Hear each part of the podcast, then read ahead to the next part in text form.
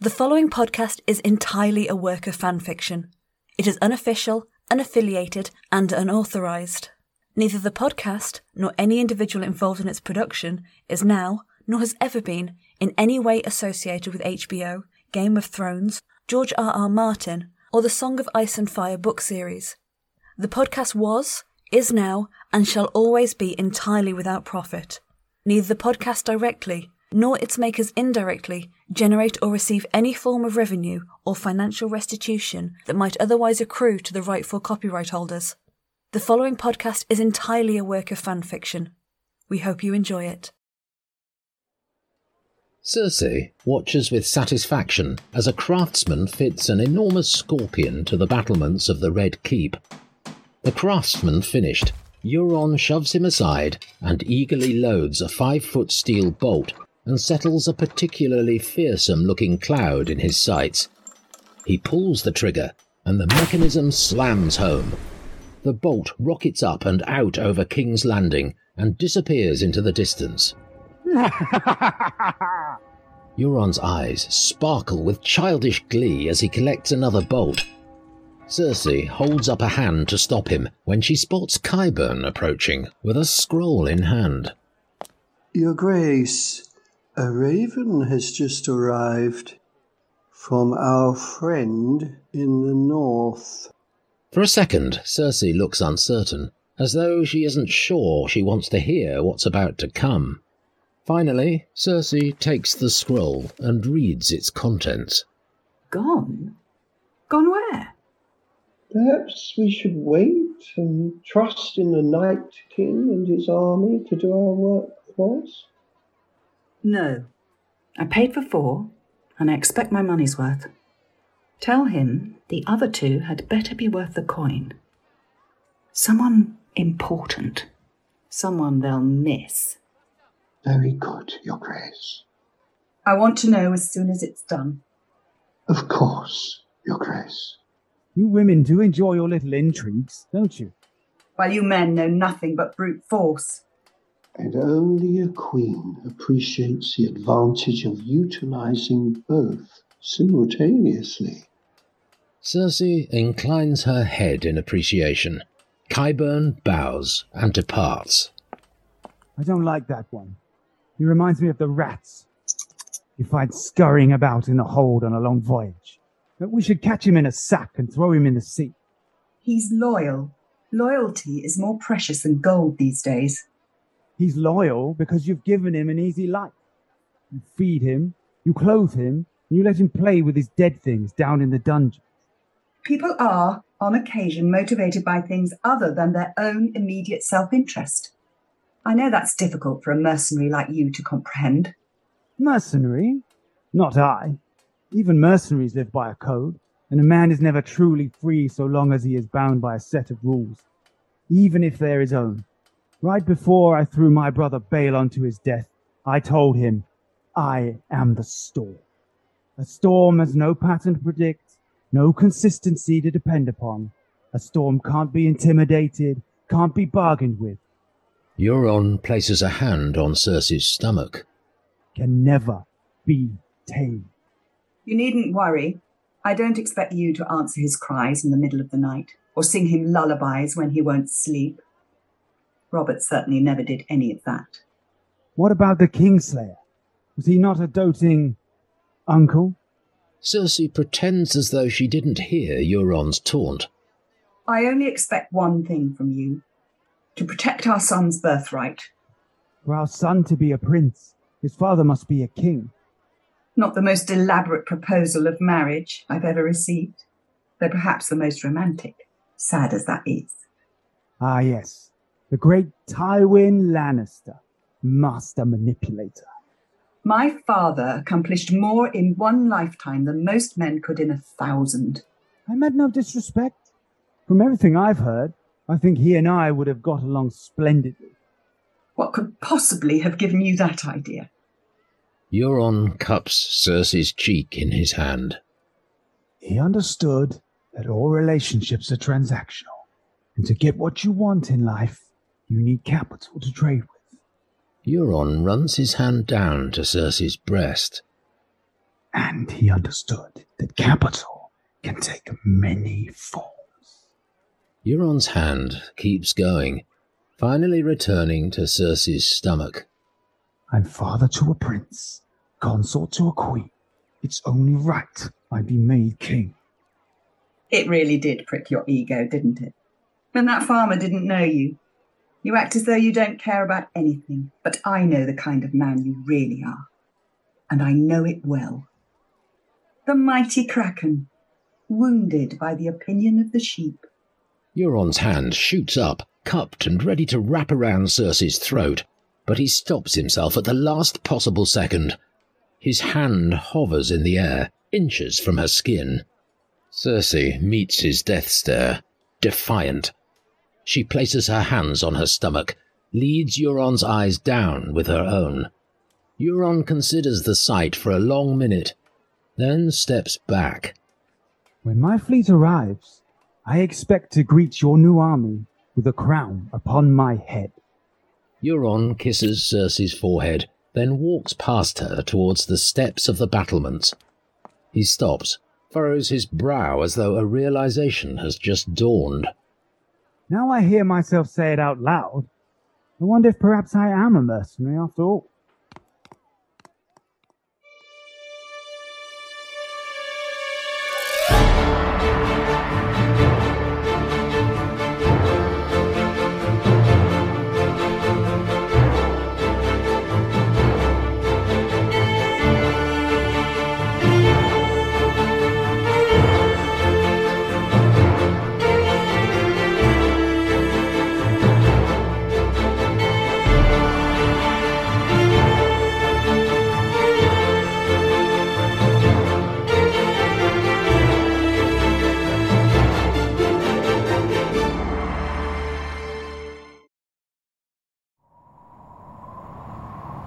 Jon rides Rhaegal low over the snow-covered ground, somewhere above the land of always winter.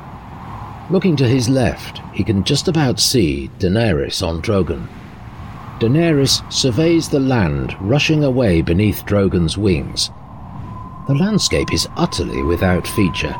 Mountains upon mountains, a vast white canvas stretching away in every direction.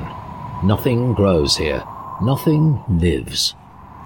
Daenerys pulls her furs tight against the icy air biting at her skin and leans flat against Drogon, welcoming the heat that radiates through his leathery hide. Every table in the Great Hall is packed with soldiers dressed for battle, excepting only their armour. As soon as one group has finished, they rotate out and are replaced with another. Food is served from the Lord's table, diners queuing up with their plates and holding them out for serving girls to pile high with bread and a variety of meats. The food is simple, unadorned fare, but there's more than enough for every man to fill his belly three times over. Davos, Tormund, Podrick, and Ed queue at the barrels of water, their tankards in hand. Tormund fills his cup, turns up his lip in disgust. Water? How is a man supposed to get drunk on water? They'd probably prefer you don't get drunk at all before a battle. That's when a man needs to be drunk the most. Ed's turn arrives, but he sees Lyanna Mormont and a pair of her guard approach. Ed backs away, extends a hand towards the barrels in invitation. Apologies, my lady. Your courtesy is appreciated, but unnecessary. Tonight, I'm just a soldier, like everyone else here. Soldier? Does the notion of a woman in battle amuse you? Some of the fiercest warriors I've ever known were women. But I have salted beef in my pockets older than you. What do you know about battle? You're addressing Lady Lyanna of House Mormont, daughter of Maege Mormont, Lady of Bear Island. And that means you have to do whatever this little girl tells you to do? Beyond the wall, it's strength we follow. And how did that work out for you? Podrick can't stop a small chuckle escaping his lips. Tormund glares at him, but Lyanna actually gives Podrick an appreciative smile. Davos hastily steps in and puts an arm around Tormund to usher him away. Forgive him, my lady. He hasn't spent much time among the highborn. Davos, Tormund, and Ed are turned to depart, but Lyanna is not finished. That's probably for the best. The Highborn have everything handed to them, and it makes them soft. As I understand it, there's nothing soft about life north of the wall. I'm glad to have the free folk fighting beside us. Tormund is taken aback, but manages a nod of thanks. As she departs, Lyanna steals a quick glance over her shoulder at Podrick. He blushes and quickly turns his attention to filling his cup. As Davos, Tormund, and Ed walk to their table, a blonde serving girl sidles up to Tormund. I've never met a wildling before. This isn't just any wildling. This is Tormund Giantsbane, king of the wildlings. A second serving girl appears beside the first. King, I? That's right. Tormund claps a heavy hand on Davos's shoulder. And this is my most trusted advisor. Tormund leans in towards Davos. Do you want the blonde or the brunette? Oh no, an old man like me has to keep his rest up. If you'll excuse me. Davos makes a hurried exit. Tormund reluctantly turns to Ed. Then how about Ned? Ed. Ed, you've never met a wildling. How about a Lord Commander of the Night's Watch? The two serving girls smile. For perhaps the first time in his life, so does Ed. The hound sits alone, eating from a plate piled high with chicken. The soldiers at the other end of his table know him by reputation and have left a precautionary distance between them. Sansa approaches. Fly away, little bird. I'm eating. Sansa takes a seat. The hound sighs and puts down his chicken. You're going to talk, aren't you? Is there nowhere I can escape a stark chirping in my ear? In Winterfell? Probably not the easiest place. Easier than it used to be, though. Brienne told me about your encounter in the Vale. Did she now? Did she tell you how she smashed my head in with a rock and threw me off a mountain to die? No, but Arya did. More than once, and in great detail. Aye, I bet she did. She's got ice water in her veins, that one. Hard to believe the little bird and the cold blooded killer are sisters. Arya and I are more alike than you could ever know. Why? Because you both survived terrible men. Because we both buried them. Your brother broke the Bolton bastard. Your sister slit Littlefinger's throat. They say you poisoned Joffrey, but I don't believe it for a second. The hound reaches out and grabs Sansa's wrists, twisting them to expose the palms of her hands. You might fool everyone else, little bird, but not me. Your hands are too clean to be a real killer's. His point made, the hound releases Sansa's wrists, but Sansa shocks him by grabbing hold of his. I'm not as big as you or as strong as you. I've never swung a sword, and I won't be taking to the battlefield when the Night King and his army arrive. But if you tried to harm me right now, right here, what do you think would happen? The hound looks about the room and sees Stark soldiers in every direction. He sees the men at the other end of the table turned towards them and ready to spring into action. He sees Brienne watching him from her table. In short, he sees Sansa's point. You told me once that the world was full of killers. Do you remember? Aye, and I told you you'd never be one of them. And you were right. I just command an awful lot of them.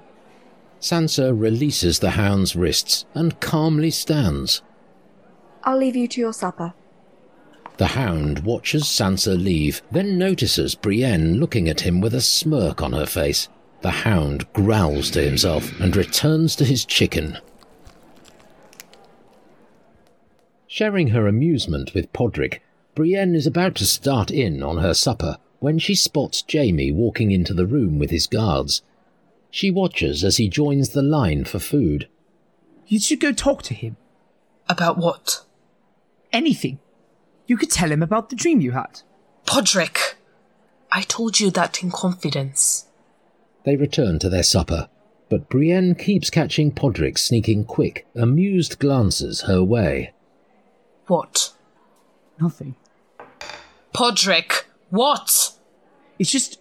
I don't think I've ever seen you scared before. Scared of what? Of Sir Jaime. And your. You know, feelings. Don't be absurd. I know you too well, my lady. If I am a little on edge, and I'm not saying I am, it's because we're about to do battle with an army of the dead, not because of Jaime Bloody Lannister. All the more reason to go talk to him. If the worst happens and he rejects you, it won't matter because you'll both probably be dead soon anyway. Brienne scoffs and makes a deliberate effort to focus on her food, but her expression gradually changes as she considers the wisdom behind Podrick's fatalism. Having collected his supper, Jaime searches for a seat.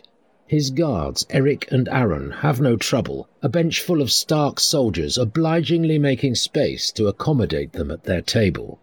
Jaime spots a free space, but when he approaches, a pair of soldiers shuffle down to close the space shooting Jaime death stares, so there's no danger of his missing their intent. Jaime shrugs and tries another table, but the same shunning repeats itself. Finally, he reaches the table occupied by the Queen's Council and a group of Dothraki. There are two open spaces at the end, one on either side of the table, the first beside Grey Worm, and the second beside Jorah. Jaime moves to fill the first, but Grey Worm takes his helmet from the table and places it on the bench. The seat is taken. Until now, the eyes of the room had been surreptitious in their study of Jaime's search for a seat. After Grey Worm's snub, all pretense at discretion is abandoned, and the room watches eagerly to see how this will play out. Jaime glares at Grey Worm, but then does his best to laugh it off. Very well. He moves to the spot across the table, but Jorah swings round and drops a heavy boot on the bench. I think not, Kingslayer. Kingslayer? I'd hoped we could at least keep things civil, but I guess I didn't realize that eating with me was beneath the dignity of Sir Jorah, the slaver of Bear Island, or Lord Varys, the cockless. What did I do? And you? You I don't know. I am unsullied. Unsullied? I'm afraid Cockless is already taken. My name is Grey Worm. Yes, that'll do, I suppose. Sir Jaime, you can sit with us. Jaime looks briefly in Brienne's direction, but immediately returns his attention to Grey Worm and Jorah. It's all right, Brienne. I seem to have lost my appetite. Here, Mormont. You eat it. Maybe it'll soak up some of that wine you're guzzling. Jorah looks shamefacedly down at his cup as Jaime stalks away. Eric and Aaron move to follow. Don't get up. I can find my chambers just fine by myself. Jaime's exit is stalled by Tormund and Ed passing through the doorway, each with a serving girl on their arm. Jaime impatiently weaves his way past and exits the great hall. Jaime strides down the corridor and opens the door to his chambers. Bronn sits in a chair against the opposite wall, a loaded crossbow pointed at Jaime's heart. Shut your mouth, close the door, and keep your hand where I can see it. Podrick is tucking into his supper, but Brienne is clearly in her own world, pushing her food around the plate, but eating nothing. Beric, plate and cup in hand, sits down beside Podrick. Good evening, friends. Podrick nods and smiles, but Brienne gives no sign she's even aware of Beric's presence. Beric nudges Podrick in the ribs. If I'm not very much mistaken, you Master Podrick, I do believe you have an admirer. Podrick follows Beric's eyeline. Lyanna sits several tables away, watching Podrick with starry eyes. She can't be more than 12 or 13. Not suggesting you take her to bed, lad. All the girl wants is a smile. Reluctantly, Podrick flashes a quick smile. Lyanna blushes and looks away. There. That had better be the end of it. Don't be so quick to step on other people's dreams, Master Podrick. That smile cost you nothing. If the Lord of Light should decide it necessary to take young Lady Mormont from us tonight, then at least she'll die with a heart full of romance. We should all be so blessed. Suddenly, Brienne gets to her feet. Something amiss, my lady? Without a word, Brienne turns and strides from the great hall. Beric looks at Podrick, his brow furrowed in confusion. But Podrick just smiles to himself and returns to his supper. I assume my sister sent you? Queen Cersei sends her regards. Tyrion? Not yet. Thought I'd put age before beauty for a change. Is that? The crossbow Tyrion used to kill your father. A bit over the top for my liking, but your sister insisted. Jaime nods to a flagon on a nearby table. May I? Bronn reveals a cup in his spare hand. He turns it upside down to demonstrate its emptiness. Aren't you worried about your aim? If I had anything left to learn about holding my drink, I learned it keeping your brother company in his cups. Everything he did for you, and still you betray him. I remember this one night in particular, right before the first scrap with the Starks, when you were off getting captured. We were playing a drinking game, and your brother ended up telling us the story of his first wife, and what your father had done to her. What you let your father have done to her. That was a long time ago. My father. Your father was a cunt. So's your sister, and so are you. That little shit next door's the only Lannister worth a damn, and he had to pay a total fucking stranger to keep him safe because he didn't have anyone else. As you were so quick to remind me, I was Robb Stark's prisoner. I couldn't be there for him. And you won't be there this time either. Jaime fucking Lannister. A cunt to the very end. Whatever Cersei's paying you, we'll beat it. I don't make deals with dead men. And the way I see it, everyone in this place is dead already. A few hours won't make much difference to you and your brother, but it'll make a hell of a difference to me and my purse. You've seen firsthand what a dragon can do. We have two of them. We've got 10,000 Dothraki screamers, 8,000 unsullied. We've got... You've got a sliver of a child's eye, I'll grant you that. But all my life I've been a betting man, backing one side or the other, and I learnt a long time ago that only fools and rich men laid all on a long shot. And what happens next? When the dead come marching down to King's Landing. All the gold in Westeros won't save you then. But it will buy me passage across the narrow sea. And when all seven kingdoms have fallen to the Night King, and he decides to turn his armies east? Then I'll find some place else. I know you Lannisters go your whole lives believing you're something special, but the world's full of lords and ladies with too much money and too many enemies. It's a dependable line of work, killing people.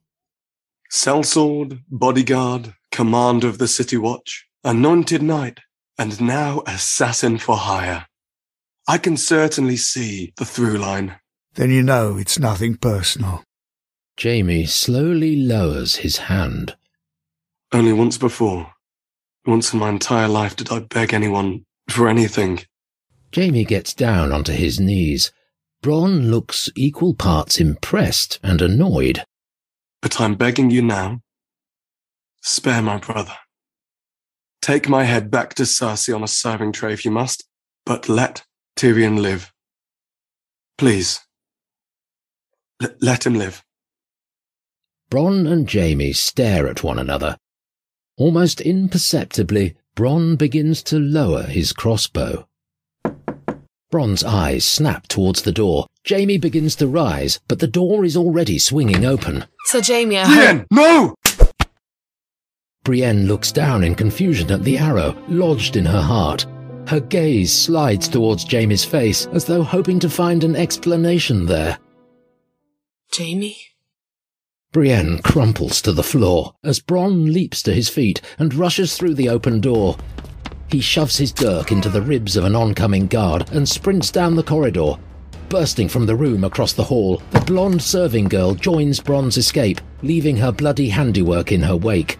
In the doorway, Ed thrashes wildly in a pool of his own blood. He clutches at his throat with both hands, but the slash is too wide and the gush of blood too heavy. Another door opens, and Tormund staggers into the corridor, holding the side of his head, blood spurting between his fingers. She cut my fucking ear off. Behind Tormund, just inside the room, the second serving girl lies sprawled on her back, a blooded knife in her hand, her neck bent at an impossible angle. Jaime cradles Brienne's head in his arms, his eyes filling with tears. Brienne? Brienne! Look at me, Brienne! For a few brief seconds, Brienne is able to focus on Jaime's face. She raises a hand and pushes it through his hair. She smiles weakly. And then she's gone. Jaime pulls her lifeless body tight to his chest.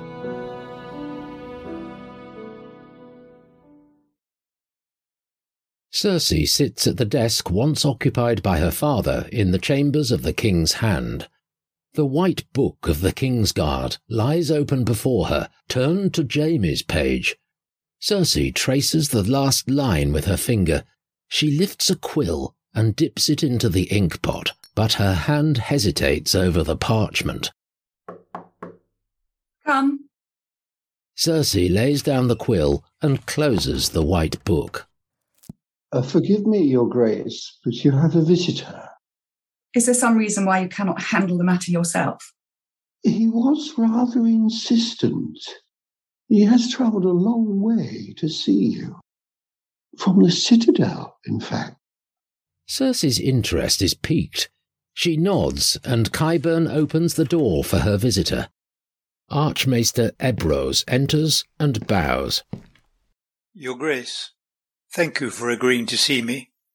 Ebrose realizes Qyburn lingers at the door. I would speak with the Queen in private. Qyburn is more amused than offended by Ebrose's clear disdain. He looks to Cersei. You may leave us, Maester Qyburn, but don't wander too far. The Archmaester won't be staying long. Qyburn bows, shoots Ebrose a wry smirk, and departs. Without waiting to be invited, Ebrose takes a seat before the desk. His presumption does not go unnoticed. I did wonder why the Citadel had yet to receive the Crown's application for a new Grand Maester. You do know that the man was stripped of his chain? Qyburn has proved himself more useful in the short time he's been at court than Pycelle managed in forty years. We were all very sad to hear of the Grand Maester's passing. Such a tragic end. Stabbed to death over a purse full of coppers. Did the gold cloaks ever apprehend his killer? I'm afraid not. And to think the Grand Maester should meet his ignominious end on the very same day as the tragedy of the Great Sept. In fact, had he missed his ill-fated meeting with the cut-purse's blade, he would likely have been in attendance when the explosion occurred and so met his end anyway. The gods certainly have a morbid sense of humour. Imagine a cache of wildfire sits undisturbed beneath the great sept for almost twenty years. How many thousands, millions perhaps, must have walked those floors in all that time, never knowing they were a matter of feet from certain destruction?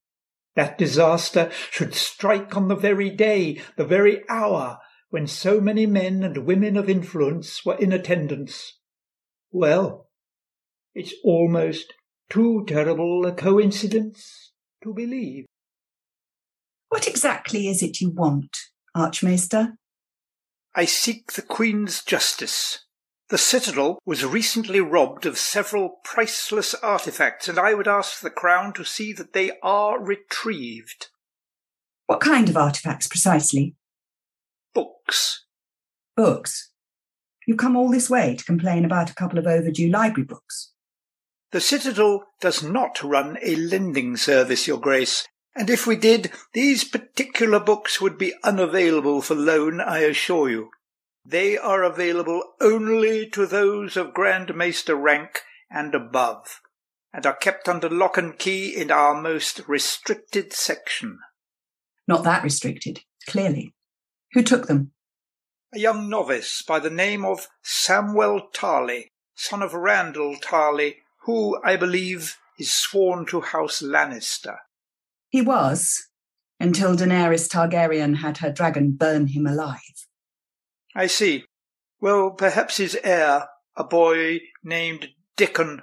Him too, I'm afraid. Well, perhaps under the circumstance a more direct approach is in order. I understand Tarley is a close friend and confidant of the self-styled King in the North. Wherever this Jon Snow may be, it stands to reason that's where you'll find our thief. Jon Snow has bent the knee to Daenerys Targaryen. They're camped together at Winterfell, I believe. Is that a fact? My, my, my. Not many know this, but I actually preceded the late Grand Maester in service to House Targaryen.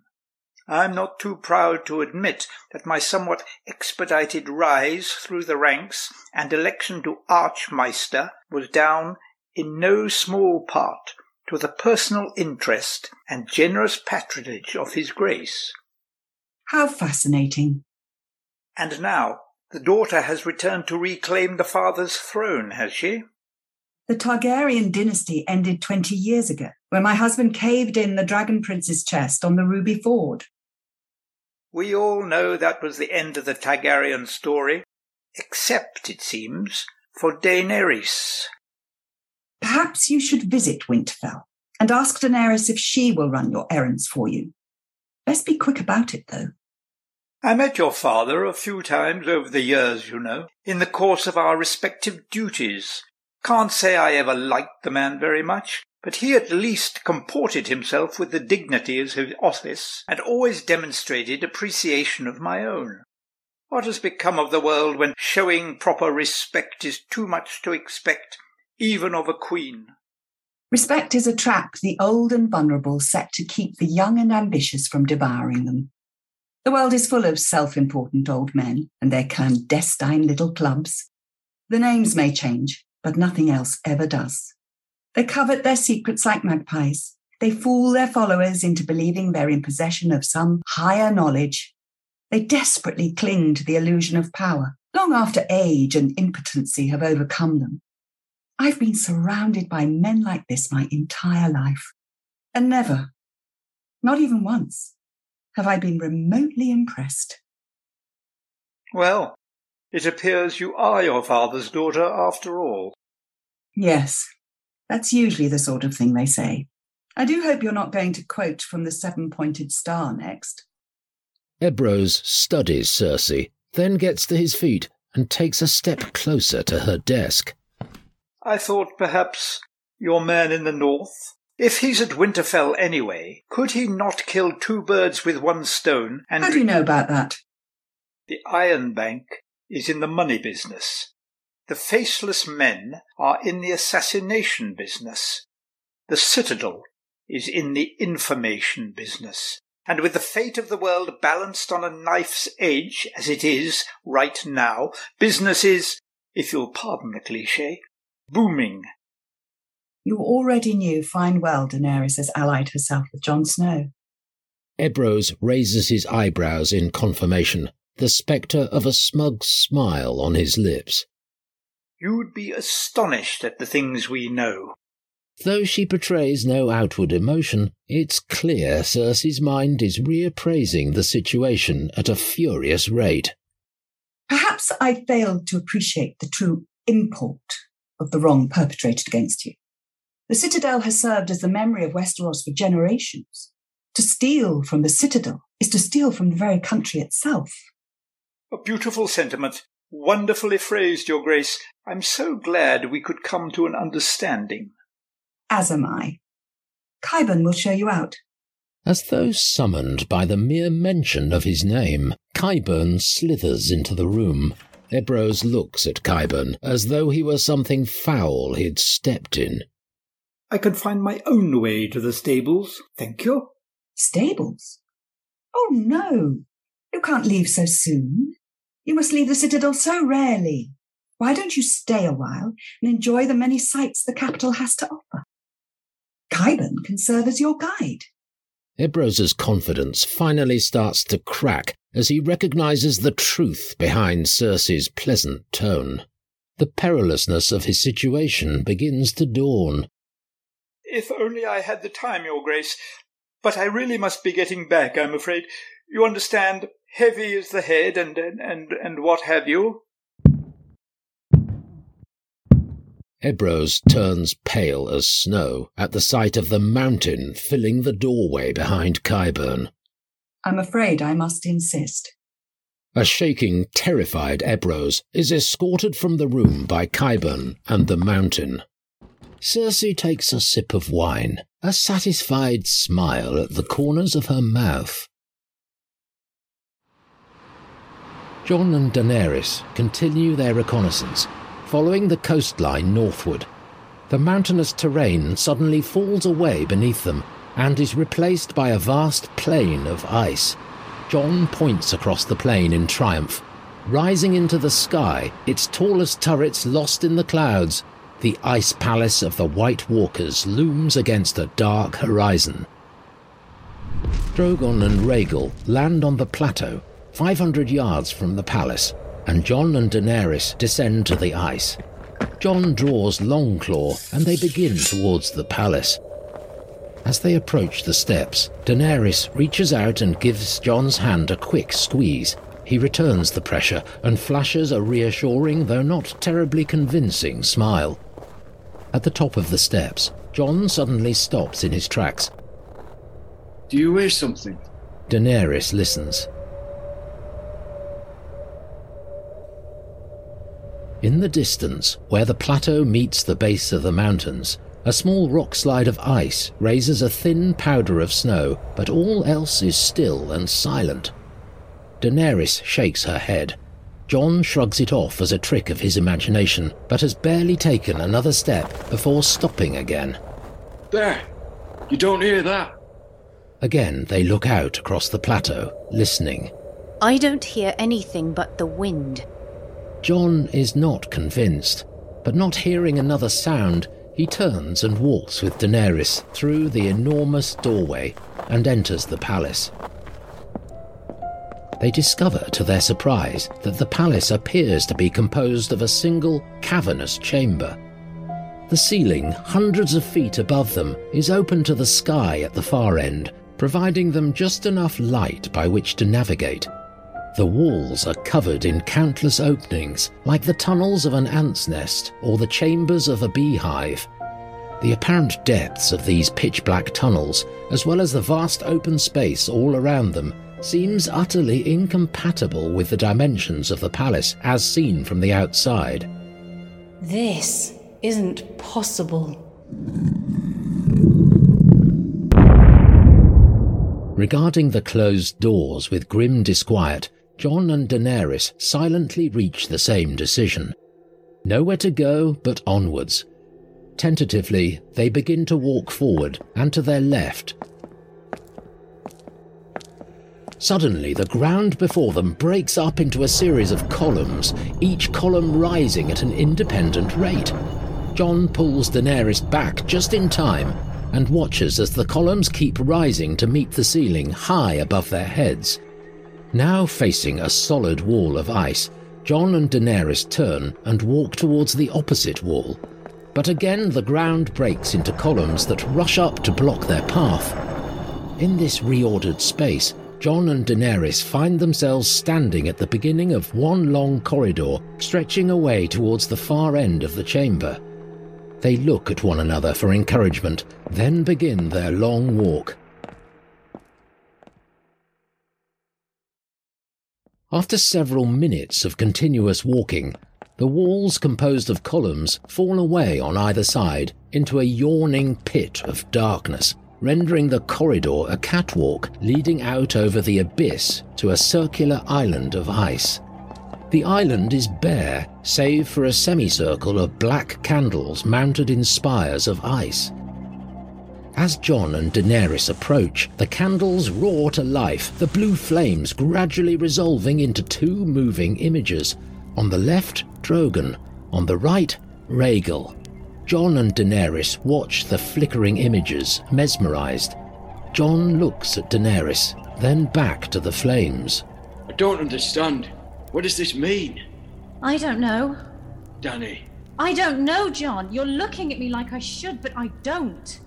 As Jon and Daenerys watch on in macabre fascination, the flames between the two images begin to contort, finally resolving into the face of the Night King. The eye of the flame zooms out to become a panorama, revealing the Night King to be riding atop Viserion.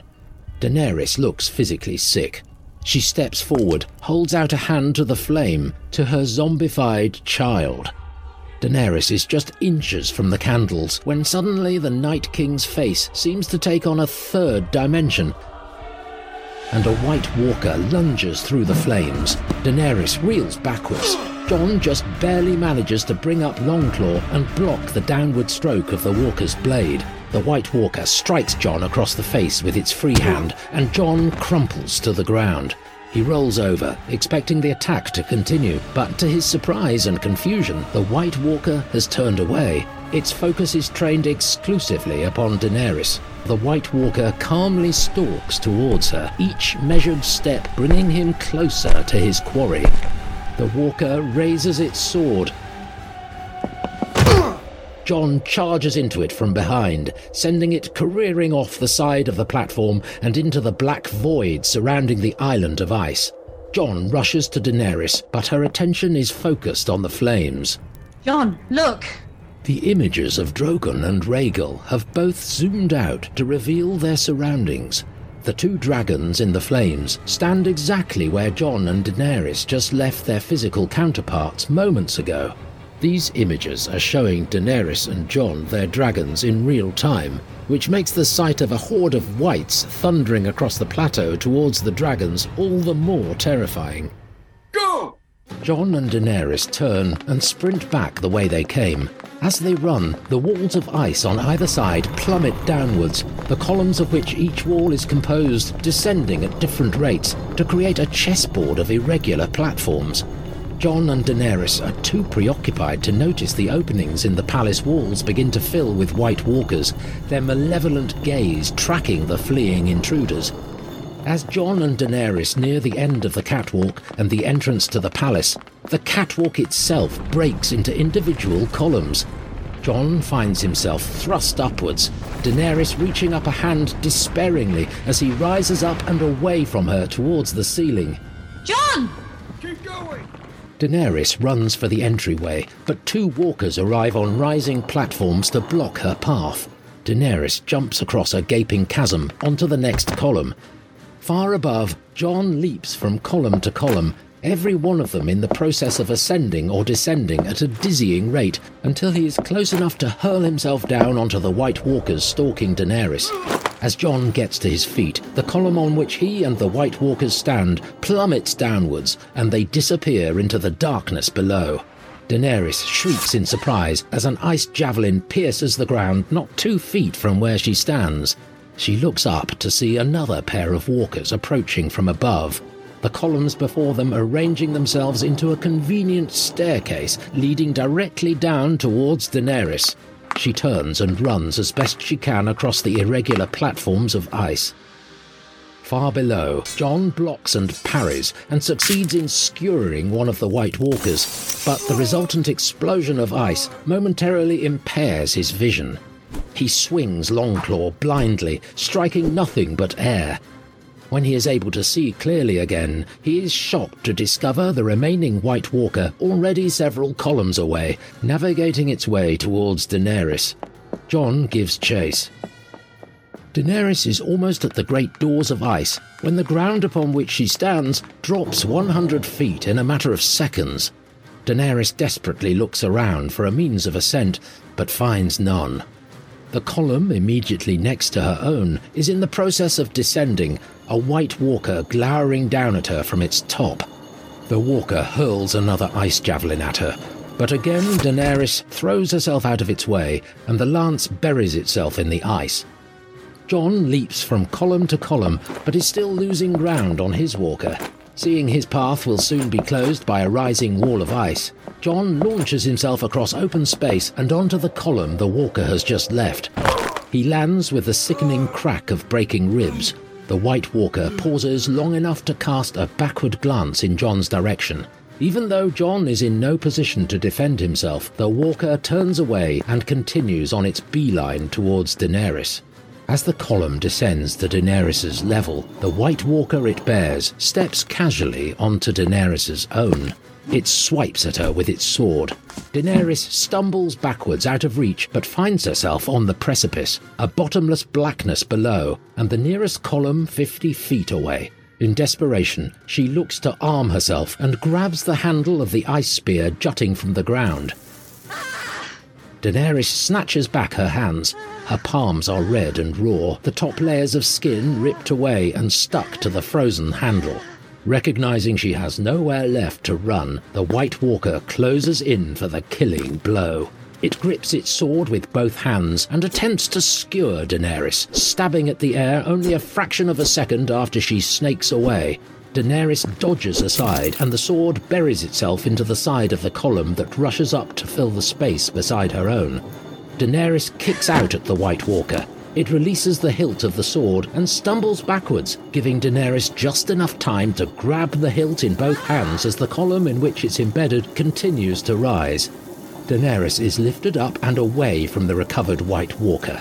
As soon as the column delivers her before the palace doors, Daenerys lets go of the naked ice, whimpering at the pain in her palms. She barely has time to find her feet before the White Walker that Jon was pursuing is upon her. A second walker arrives a heartbeat later. Jon hurls himself from his column, plummets 50 feet through the air, and barrels the first White Walker to the ground. Jon hauls himself up, and he and the second White Walker duel, Jon quickly beaten back to the edge of the platform. Looking past his own White Walker, he sees the other has returned its attention to Daenerys. Jon slips and only just manages to block the walker's swing. In the same motion, he reaches up and grabs a knife of ice from the White Walker's belt and plunges it into the walker's stomach. The walker looks at the knife without reaction, then at Jon with a look that could almost pass for derision. With a roar of effort, Jon drops Longclaw, grabs the knife's handle in both hands, and uses all his weight to pull the White Walker forward at the exact moment a column rushes upwards, smashing the White Walker's head into a million fine shards, its body following half a second later. Jon grabs Longclaw and hurries to Daenerys' side. The White Walker scythes its sword in a great horizontal arc, intended to cut Jon in two through his middle. Jon slides on his knees, arching his back so his face passes under the oncoming blade by mere inches, and in one smooth motion stands, turns, and swings Longclaw in a two-handed slash. Jon helps Daenerys to her feet. She points behind him, into the palace. Dozens of columns rise simultaneously from the depths, every one of them bearing a pack of screaming, snarling whites. Over and again, Jon and Daenerys throw themselves against the slabs of opaque ice, and closer and closer come the horde of undead at their backs. Daenerys suddenly stops, her head tilted as though listening to something at the very limit of her hearing. She holds out a hand to halt Jon in his efforts. Wait! What is it? Daenerys hooks her arm through Jon's and drags him away from the door and towards the oncoming whites. Are you mad? The words are barely past his lips. When the doors of the palace explode, Jon and Daenerys drop to the ground barely a heartbeat before the air is filled with a lethal barrage of ice. Chunks of shattered door fizz through the gloom. The bigger blocks send whites careening like skittles into the abyss, the smaller shards shredding their rotten bodies like shrapnel. Jon! Jon! Get up! We need to move! Get up! Drogon and Rhaegal fill the doorway, the walls of the palace seeming to rattle with the force of the dragon's triumphant roars. Jon and Daenerys mount up, and Drogon and Rhaegal launch themselves from the top of the steps. As they climb, Jon and Daenerys look back to see the horde of whites they saw in the candle flames racing across the ice towards the palace. There they meet a score of White Walkers emerging into the light. The walkers turn their heads skyward. In an instant, a cover of thick black storm clouds converges over the plateau and envelops Jon and Daenerys. They try to protect their faces behind their shielding arms, flinching away from the evil winds whipping razor sharp blades of ice. A second later, and visibility is gone completely. Any sense of direction lost absolutely. The two dragons collide in the air. Drogon manages to flap his great wings and regain his equilibrium, but his smaller brother drops like a rock. Jon! Daenerys cannot reorientate herself, let alone find Jon and Rhaegal in the depths of the black cloud bank. Jon flattens himself to Rhaegal as the dragon careens downwards. He barely has time to blink between their breaking below the clouds and the unforgiving ground rushing up to meet them. Jon's world turns black.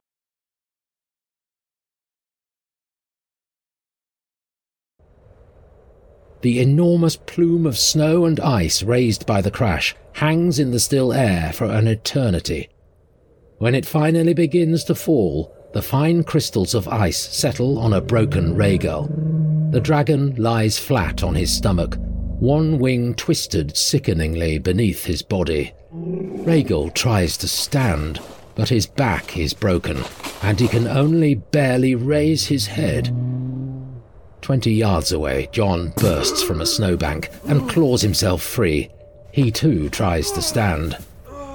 Looking down, he sees snapped bone jutting through the exposed skin of his right shin. Jon limps to Rhaegal, the dragon following him pitifully with its eyes, and places a hand on Rhaegal's snout. It only takes a quick glance for Jon to understand the dragon is beyond his help. Across the plateau, the White Walkers watch on as the battalion of Whites spot their quarry and begin to run straight for Rhaegal and Jon. Jon turns to face the impending undead. He removes his bulky and restrictive coat, draws Longclaw, and takes his stance as best he can on one leg. The first of the Whites reaches him, and Jon bursts into action.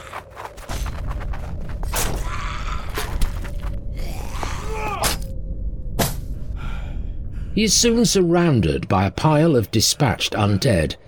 He sucks at the air greedily, but another group is soon upon him. Again he hacks and slashes his way through, and again he emerges safely on the other side. He bends at the waist, almost too weak to stand, and stumbles off balance. He vomits into the snow, the pain in his leg blinding. He cannot keep this up forever, and now another crowd of whites, twice the size of the last, is almost here.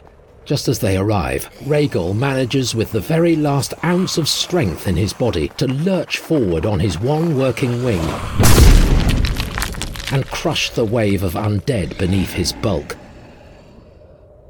Jon watches helplessly as the next whites to arrive swarm like ants over Rhaegal, hacking and clawing and biting at the dragon's hide.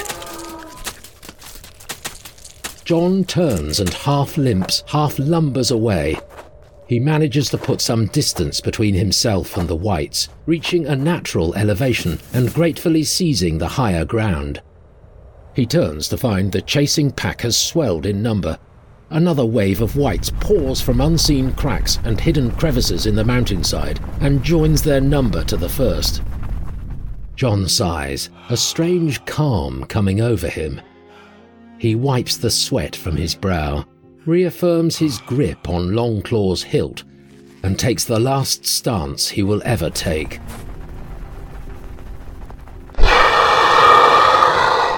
Drogon descends from the sky and slams down onto the ice between Jon and the onrushing army of whites. Jon lowers Longclaw, relief washing over his face at the undead advance halted in its tracks. Daenerys glowers down imperiously at the whites. But then her features falter and crack as she looks beyond them to the blooded and broken body of Rhaegal. Shock, confusion, anger, and sorrow chase one another across her face. She turns and locks eyes with Jon, her lover, her nephew, the rightful heir to her throne. He looks back, expectant, waiting for Daenerys to say the word and Drogon to burn the undead to ash and bones. But one second slowly, agonizingly, becomes two, then becomes three, becomes four. Time stretches, dilates. The world and everything in it falls away. All that exists is Jon and Daenerys, Daenerys and Jon, and a great white frozen distance between them. Finally, Daenerys's jaw sets. Her face hardens, and she gives Drogon her command.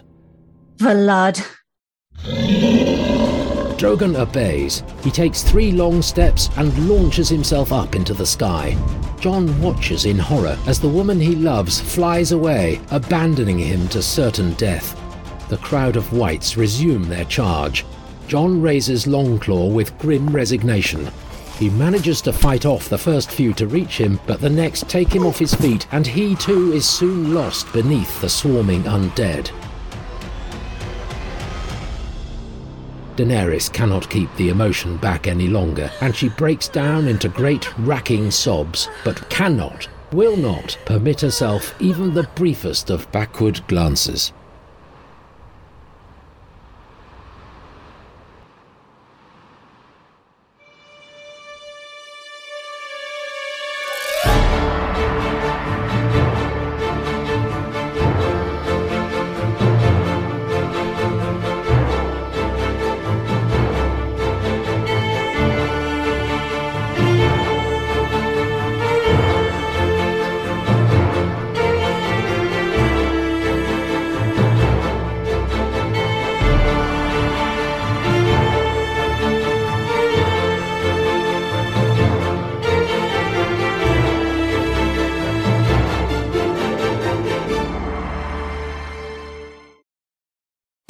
Podcast was entirely a work of fan fiction.